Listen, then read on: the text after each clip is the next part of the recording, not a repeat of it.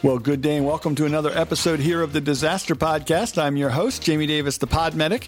We're back with another fun episode for you and kicking off our new year of recording here in 2023. And I'm excited to do that. I think this is this is the uh, start of year 10, maybe. Sam, what do you think? I think we're at nine, Jamie. I, I recounted. Okay, nine. That that's still pretty good. I think I think I'll take that. But we'll have a hell of a 10th anniversary party. I'm already planning.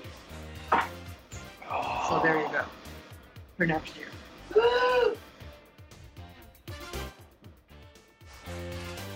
Sounds good. I think it's exciting. So, what's on the schedule for tonight? We have our one of our favorite meteorologists, Kyle Nelson, who we dragged in because we have a specific kind of thing to talk to him about. But oh my God, there's so much going on in the weather right now, everywhere. We got California flooding out, uh, you know, who's been in a drought forever. And we have you know, Europe under a heat wave. What the hell is going on, Kyle? Well, Sam, it's uh, just another another wild week in weather. And uh, you're right, right? A lot going on there in California, making some headlines, right? With a whole series of atmospheric rivers, or think of those as ribbons of moisture in the middle and upper parts of the atmosphere. And you may hear some of them termed uh, the Pineapple Express. That's sort of a uh, a fun term that's been added on so that uh, to sort of denote those atmospheric rivers where that moisture source is closer to the Hawaiian Islands. But uh, I digress. But as you said, causing major impacts, and uh, especially in those uh, those burn scar areas across California as well, right? All the wildfires that we're getting, seemingly on a year round basis there in California, now being impacted by heavy rains in the low and mid levels and then heavy snows uh, up near the mountain peaks, uh, really, really wreaking havoc on some of those burn scar areas, uh, leading to uh, some pretty catastrophic flash flooding, landslides, and even some uh, wide area evacuations of, of some of those uh, mudslide prone areas. So, uh, more on the way for them, unfortunately, before this all winds down. Uh, but again, with California being in this in this very very uh, long term drought, right? There is talk of the levels in Lake Mead starting to rise finally, but uh, it's going to take a lot more than these series of atmospheric rivers to really help uh, to really end the drought in California. We're we're not really going to touch it with these. So, what is causing that, Kyle? You called it the Pineapple Express, but what does that really mean? For sure. So it's it's really just it depends on the flow of the atmosphere, right? And as as the atmosphere flows, right, generally the flow that we have is from west to east here with the jet stream that ultimately drives our weather here at the surface, right? Jet stream, that high speed ribbon of air uh, at the level where commercial jetliners fly, right, somewhere between say 30 and 40,000 feet, roughly speaking, and as that uh, jet stream moves, it doesn't just move uh, west to east, it also becomes very wavy sometimes. And so, as those waves either maybe go up towards the north, uh, towards the pole, uh, North Pole, and bring some of that polar air down, they can also, uh, that jet stream can also dip south and bring some of that warmer, more uh, moisture rich air north. And we uh, end up experiencing that depending on where it lands. Once it once it starts to impact land masses and, and things of that nature, right? It can it can really wreak havoc. Even though many areas west of the Rocky Mountains depend on atmospheric rivers for 30 to 50 percent sometimes of their annual uh, rainfall or, or precipitation. Indeed. Jamie, you have a question? Yeah, Kyle, how's the how's the snow this year in your area and part of the Rockies where you are? Um, how's that compare to past years? Because it seems, you know, based on the news that you guys are getting dumped on, but does this compare uh, on average to past normal rain, normal snowfall, or is this something that's uh, extraordinary? Well, uh, we haven't quite uh, hit ex- extraordinary yet uh, here as as far as we go. We're still very early on in our snow season here in the in the Rocky Mountains.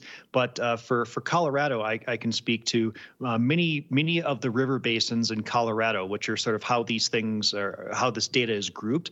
Uh, many of them are near or above average in their year-to-date precip- uh, total precipitation as as it has occurred so far. So we're we're doing uh, very well, and uh, if if the storm track uh, keeps on going as as it's forecast to do, uh, we're we're set to stay in a in an active pattern here, at least in the short term. But of course, right, we typically you know peak in the and peak in the late spring, and then we have the the spring melt off uh, once things start to warm up here in the high country but we're we're really looking forward to a, a, good water year here and keeping our, our fingers crossed that that may set us for a, a, reduced risk of wildfire, but also recovering and and making steps to recover from our drought conditions here across the greater uh, Mountain West and the Great Basin. You know, this is kind of out there from what we're talking about, but something that's kind of scary was listening to public radio today and heard something about um, the fact that all of the glaciers could melt in this this century before it's over. What's going to happen then? I mean, that's that's kind of a out there thought, but my God, what happens if all the glaciers melt? Well, it's right. It's one of those right thinking on those those long-term climate scales right is is the time period over over which these the, these types of uh, potential uh, outcomes may occur but of course as the the earth and the atmosphere right being a what we call a coupled system right you can't have a change in one without having a, then a change in the other so as as far as um, the what exactly would happen right that's you know there's lots of research going on in the climate space and um, definitely a, a, topic for for another podcast that we can delve into but it's really important to remember that uh, even though the changes in in the earth's global climate system may not be immediately visible or, or recognizable as, as easily as those that may live in coastal areas where sea level is rising, for example. Um, right, we're already starting to see the effects of uh, with increasingly uh, potent uh, tropical uh, tropical storms and tropical weather systems, right? Heat waves, droughts, right?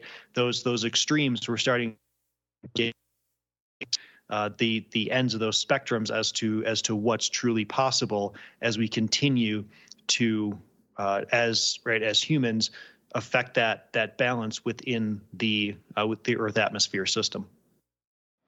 So, Jamie, I hear the East Coast has been unseasonably warm. What's going on there? Well, we had all that cold weather over the holidays um, a couple weeks ago, and then it warmed up quite a bit. In fact, it was um, north of 60 today. So, um, you know, we went from, you know, two weeks ago having low temperatures overnight down in the single digits to, um, and wind chills in the negatives to um, a day, a nice balmy 62 today, I think it was here where I live. Um, so just you know radical weather and i'm curious because some of this storm we're still getting we're getting waves of rain coming through um, which i think are some of these storms that are coming in on the west coast are tracking all the way across the country they're bringing severe weather to the south um, east um, and and central south portion of the country, um, you know, Texas, Louisiana, Arkansas, um, into the, the um, mid south and southeast. And so I'm curious, Kyle, you know, is this this these waves really track all the way across the country over time? They absolutely can, right? And that's why it's so so nebulous the the term winter storm right? Because the the same you know the same storm system that you know comes ashore on the west coast and you know works its way across the rocky mountains across the great plains the midwest and onto the east coast right?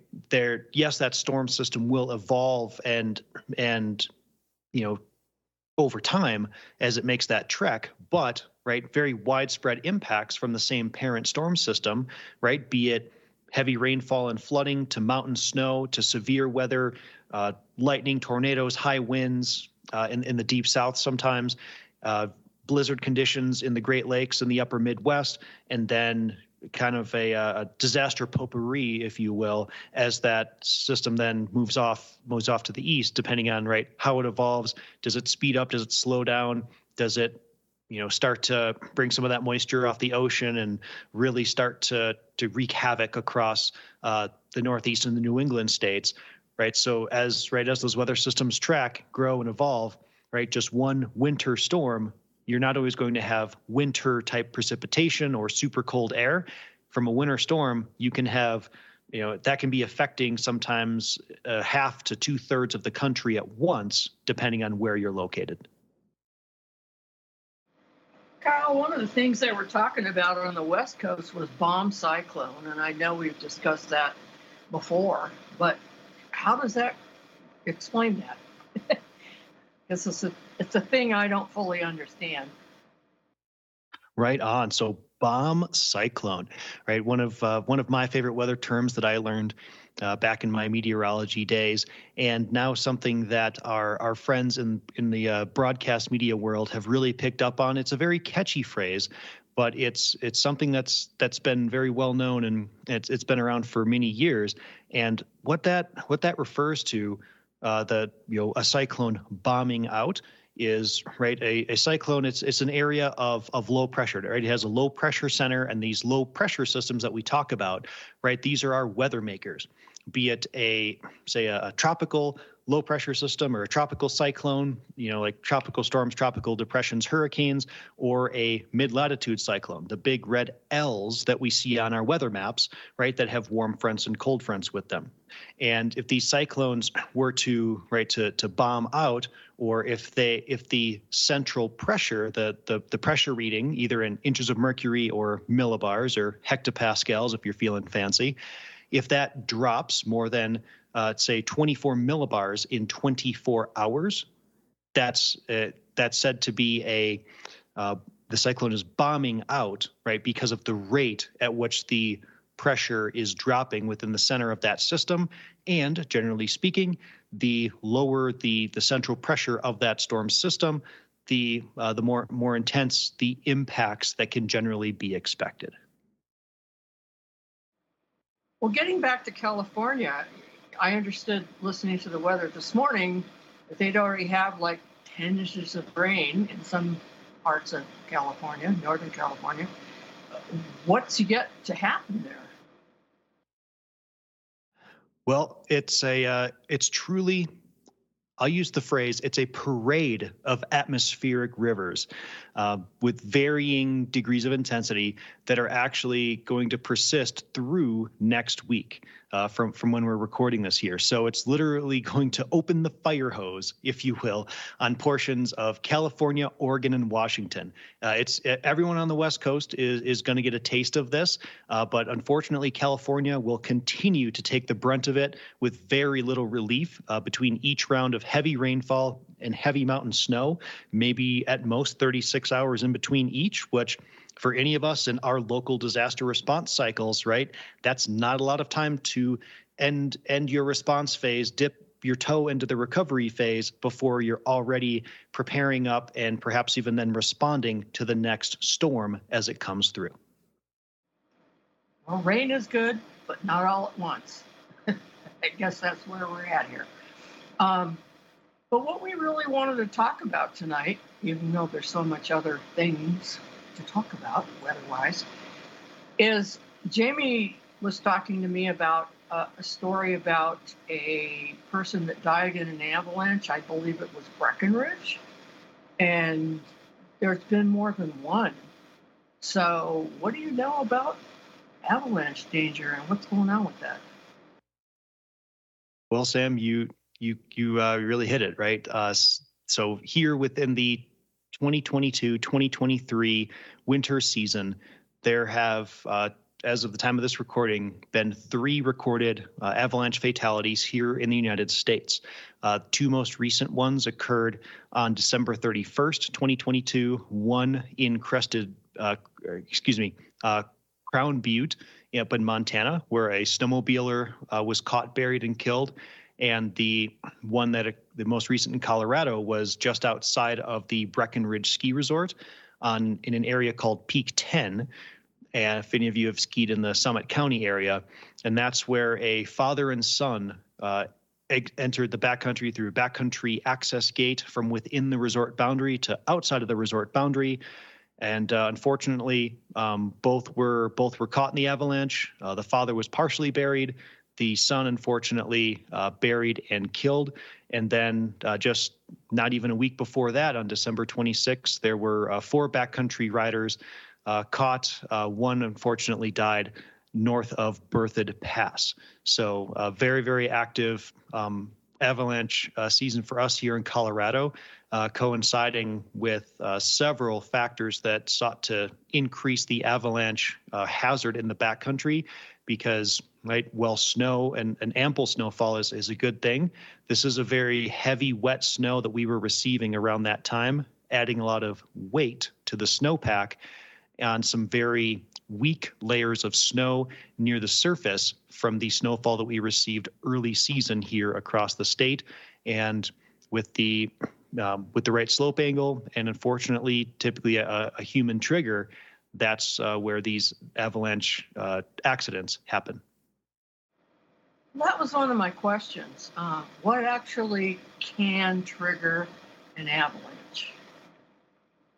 Great question. So avalanches, um, human human triggered. Um, there's been uh, re- uh, recorded incidents of sometimes uh, pets or small uh, or other animals that are out that can they can sometimes trigger them uh, as well.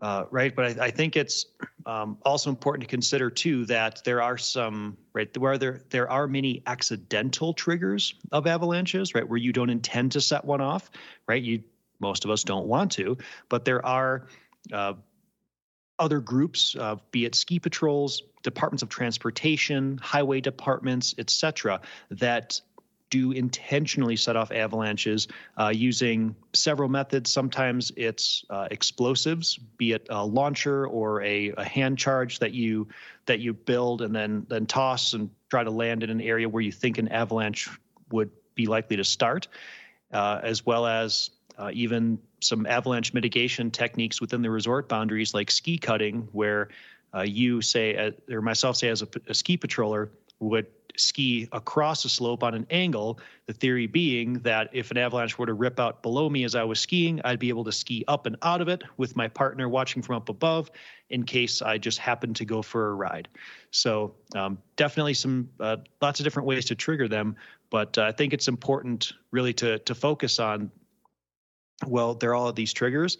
It's being aware when you're entering avalanche terrain and when to stay out of it. And if you do go into avalanche terrain, having the proper equipment and the training and how to use that equipment effectively, because typically where these avalanches occur, you are your rescue party, right? You're it. Because when by the time the cavalry gets there, it's typically a recovery. Right, and I want to talk more about that. But Jamie, do you have any questions? Well, I think you answered most of what I was thinking about um, because you talked about the the, the causes. Um, how does this year stack up to you know what what is the annual fatality rate on average from avalanches in in the United States? Do you have that stat, Kyle? I mean, it it it varies wildly, Jamie. And um, just looking back uh, here over the last couple of seasons. Um, the Colorado Avalanche Information Center is uh, one of the, the greatest collectors of avalanche uh, fatalities and the record keepers across the United States here. So last season, we had a total of uh, 17 fatalities nationwide. And uh, the 2020 2021 season, so before that, we had 37. Uh, 2019 2020 season, we had 23 fatalities, 25 the year before that, 25. So it it really does vary, right? As the better the skiing gets, the more enticing the backcountry is. And I'll tell you, at, at least here in Colorado, the ability and, and the ease of obtaining and renting equipment that can very easily get you into the backcountry and into some of these areas that are prone to avalanches. It's easier and easier to get there, and um, it's it's one of many factors that are driving uh, these these uh, these annual avalanche fatalities. Is there any kind of um, like um, restriction or or legislative um, or uh, law enforcement role to be played in keeping people out of avalanche prone areas? Great question, Jamie. So many many areas, um, especially if you're if you're leaving a, um, a an access gate entering the backcountry, typically these are going to be some sort of um, public lands. Uh, typically, I'm speaking very broadly here in Colorado, and I know within within our area, uh, in and around Aspen, there's lots of Bureau of Land Management as well as Forest Service land. These agencies are very proactive in partnering with local and statewide avalanche uh, forecast centers to not only educate the public, but also partnering with the resorts that have these backcountry access gates um, into the this what we call sort of a side country terrain, right? It's just outside of the resort boundary, which for some can feel very comforting, but right, you're it's you may as well just call it backcountry at that point. And there's very prominent signage that includes skulls and crossbones that says this is your decision point. Backcountry risks, uh, backcountry skiing risks include uh, right risk of injury and fatality, and right it's it's meant to be that final gut check as to right anyone in the party speak up now because right that one dissenting opinion could be the one that saves the lives of someone in your group. Absolutely. So what happens when you get buried by an avalanche? And I know that's a big question because there's a lot of variables, but um, what do you do? Well, it's it's typically very very sudden, and as as someone who has gone for for short rides, um, thankfully never been been fully buried um, in in the line of duty, but um, the the the best defense, right, is to is to not put yourself in that situation. But if you are caught in an avalanche, um, having the proper gear and uh, could potentially save your life. So there have in the past, say, five, ten years or so, there's been a ton of research and a huge explosion in uh, a product called an avalanche airbag, which is essentially a an inflatable bag that goes in the user's backpack that as, that they wear, and should they, um, as they are um, skiing in avalanche terrain, there's a there's a ripcord they can pull. Some use compressed air cylinders, others use like little uh, smaller jet fans, and can rapidly inflate these bags to help the user as they're right getting starting to get sucked under when they're caught in an avalanche they can pull it inflate this bag and now it keeps you more buoyant, right? You're bigger, you're going to float to the top of that slide or stay nearer to the top as opposed to being, relatively speaking, relative to an avalanche path, right? A tiny human uh, kind of getting getting sucked in to uh, all, all those avalanche debris as it flows downhill. Um, without that kind of technology, fighting for your life to swim and, and, and stay near the top, working to keep um, your your feet uh, pointed pointed down the slope if you can. Uh, lots uh, lots of the injuries that do occur with avalanches are blunt force trauma, right? Because these are going down mountain slopes, going through and over trees and rocks and uh, whatever other debris or infrastructure may be underneath, and all getting picked up and churned around uh, in that avalanche. And it's really amazing because as that avalanche goes and that snow, all those snow crystals rubbing against each other, they're actually warming up and starting to develop a very thin layer of water on them because of the friction. And so as that avalanche slows to a stop, that snow, uh, that that kind of snow with that little water jacket on it, actually starts to turn into a sheet of ice, and truly you can't move. It's it's very very difficult to to move once you're buried and typically, what we see if um, if the blunt force trauma doesn't get to you, it's uh, typically uh, asphyxiation due to either snow being forced into and occluding the airway, or uh, what we all you'll also hear referred to as an ice mask that develops. So, say the individual survives the avalanche, they're buried, but as they exhale, their breath condense, uh, then condenses and then freezes on the snow that's that's around their face and so they develop this this ice mask that eventually um, occludes their their ability to breathe and they uh, asphyxiate under the snowpack. So time is of the absolute essence when it comes to uh, being able to to be rescued or to rescue your partner. Wow, that's pretty scary stuff. Um, I've heard, I haven't heard anything about those airbags. That's pretty interesting. But what I remember was like rescue beacons and that kind of thing, people carrying in your party, carrying shovels and so forth and so on. What about those things? Yes, absolutely. So, right, airbags, newer technology, it's out there. It's not a guarantee to save your life. Um, it's it's a it's a step in the right direction. It it gives you a better chance of survival, right? There's no there's no guarantee, right? When you know the more exposure we have to that hazard, right? We're we're we might still have that same exposure, but we could perhaps mitigate some of the risk by right having this airbag that you know again may or may not help in in the end but the the core tool, Sam, like you mentioned, a, a, an avalanche transceiver or beacon as it's as it's sometimes referred to right? It's uh, many companies that make them and these emit a uh, they transmit a, a signal in, in, a in a pulse format um, every you know every second or so. And they also then have um, receivers in them as well so that should you a your your partner or someone in your group become uh, buried in an avalanche, you're able to then go into search mode and your your beacon that was transmitting now becomes a receiver. And the technology has gotten really, really good um, in the last couple of years uh, with being able to very quickly guide a, a rescuer to uh, to their partner who's who's buried under the snowpack. The next thing, right? Once once you once you locate that, you get the lowest number on your beacon is now you've got your your probe. And typically, this is a uh, right several uh, pieces of, of metal tubing that are that are designed with a little point on the end. You can you know throw it out, pull the pull the rip cord, and it kind of all comes together.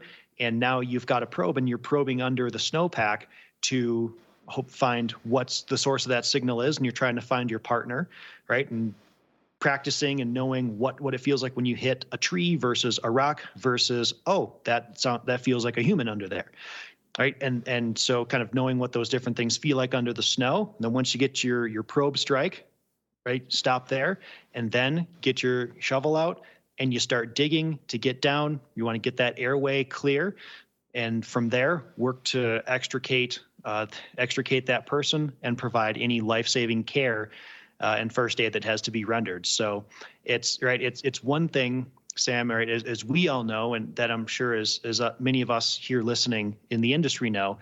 It's one thing to have all these tools because right, you can buy these these kits, these packages. Oh, hey, you can get you know an airbag, a beacon shovel, and a probe. Great, I'm ready to go into the backcountry.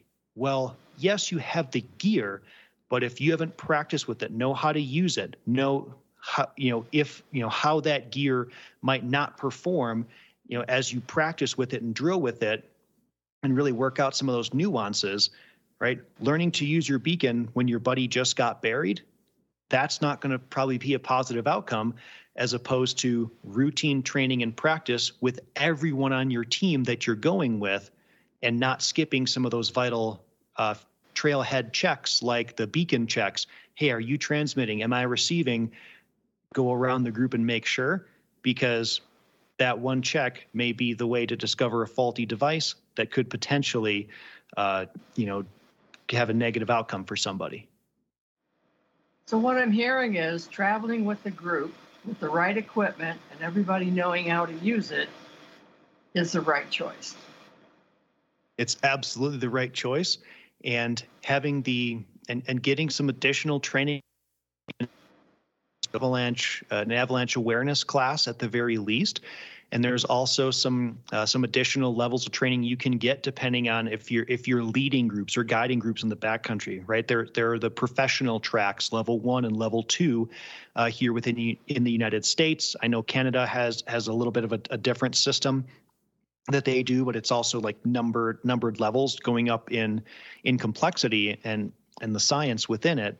But good decision making, understanding of risk, and good route planning, that can really be the make or break for your day in right what is what is the weather done what's the weather been doing what's the weather forecast? What's the avalanche forecast? Okay, where might we want to to ski or ride or recreate? Where might we want to avoid? Let's put a good plan together because the, that equipment, right? That's your last resort. Proper planning, preparation, understanding the risk, getting that forecast and knowing how to apply it. That's going to be your best defense against a very bad outcome. Great information, Kyle. And I miss skiing, but there's a whole lot I didn't know. Jamie, to you. Yeah, and I think um, something that, that, important that Kyle noted there is the, the importance of training, um, certification for those that are acting as professional guides, and and for responders as well. And we talk about this all the time. We, you know, especially in regard to Paragon Medical Education Group, which is our sponsor for the Disaster Podcast. Um, they provide all sorts of various levels of and styles of training for different types of responders in disaster and um, austere medicine settings. And they can put together something as simple as a, a specialized course on on dealing with avalanche trauma and and so, if you do have a, a, rescue and not a recovery, um, how are you handling those specific patients in those specific situations? Um, they, you know, they can pull together the experts in that area to to do that kind of thing. That's one of the things they specialize in is bringing people in who have the experience with the specific type of rescue and training that is needed for your customized needs. So uh, reach out to them at paragonmedicalgroup.com, Paragon Med EDU on Twitter, and of course you can always reach them through the Disaster Podcast and through the Disaster Podcast Facebook group. So um, I hope you'll reach out to them and let them know you heard about them here on the Disaster Podcast. Uh, Kyle, thanks for coming on the show. I know you're super busy, especially this time of year, uh, X Games and whatnot coming up. Um, How's that looking for you all? I mean, you guys got a lot of snow and looks like it's still going to continue to bring you more snow, so you should be in a good setup for uh, this year's X Games, right? Yeah, absolutely, Jamie. X Games is ready to rock and roll. The uh, the load in starts this week. The build is underway. Uh, it's going to be a really really fun event this year. Uh, with slope, style, super pipe, and big air now in its own venue once again. And uh, something to look forward to. We actually have enough snow because of all the great work our snowmakers did, where it's going to be seven features in slope style. So three rails, four jumps. It's going to be a, a really, really exciting one this year, and we are all looking forward to it. Fantastic. Can't wait to hear about that, Kyle. Yeah, where can where can people follow you and follow what's going on? Um, so, because I'm sure you'll be putting out some information about it on your social channels. Oh, absolutely. I I love to share about all the all the fun and cool experiences here in uh, in and around the Aspen area. So you can uh, connect with me on Twitter, LinkedIn, and Instagram under the handle WX Kyle Nelson. I'd love to connect with our listeners to uh, follow up on any any questions they may have and continue the conversation around these really awesome topics that we bring you here on the Disaster Podcast. Thanks, Kyle. Sam, where can folks find you? In the usual social media places under Sam Bradley or Sam Bradley 11. Certainly on the Disaster Podcast website as well as the Disaster Podcast Facebook group. How about you, Jamie? Well, I can be found under the handle Podmedic in most social media locations, so please look me up and follow me there. You can also always find us over at disasterpodcast.com. Remember, there are links right there below the audio player at the top of every podcast page that will allow you to subscribe to the show. So I urge you to do that. You can subscribe whether you're on iOS or Android devices or even by email if you want. So just click the re- relevant link and follow the instructions to quickly and easily subscribe to the podcast. Um, good show tonight, Sam. I'm glad we were able to pull Kyle in and, and talk about um, these topics. Exactly. We love having Kyle. And, you know, we talk about weather in general, and certainly he has so many levels of expertise we can tap into. But we appreciate everything he has to, to donate to us. But, you know, it's all about being careful and, and knowing what you're getting into when you get into it, whether it's skiing or anything else. So be careful, be.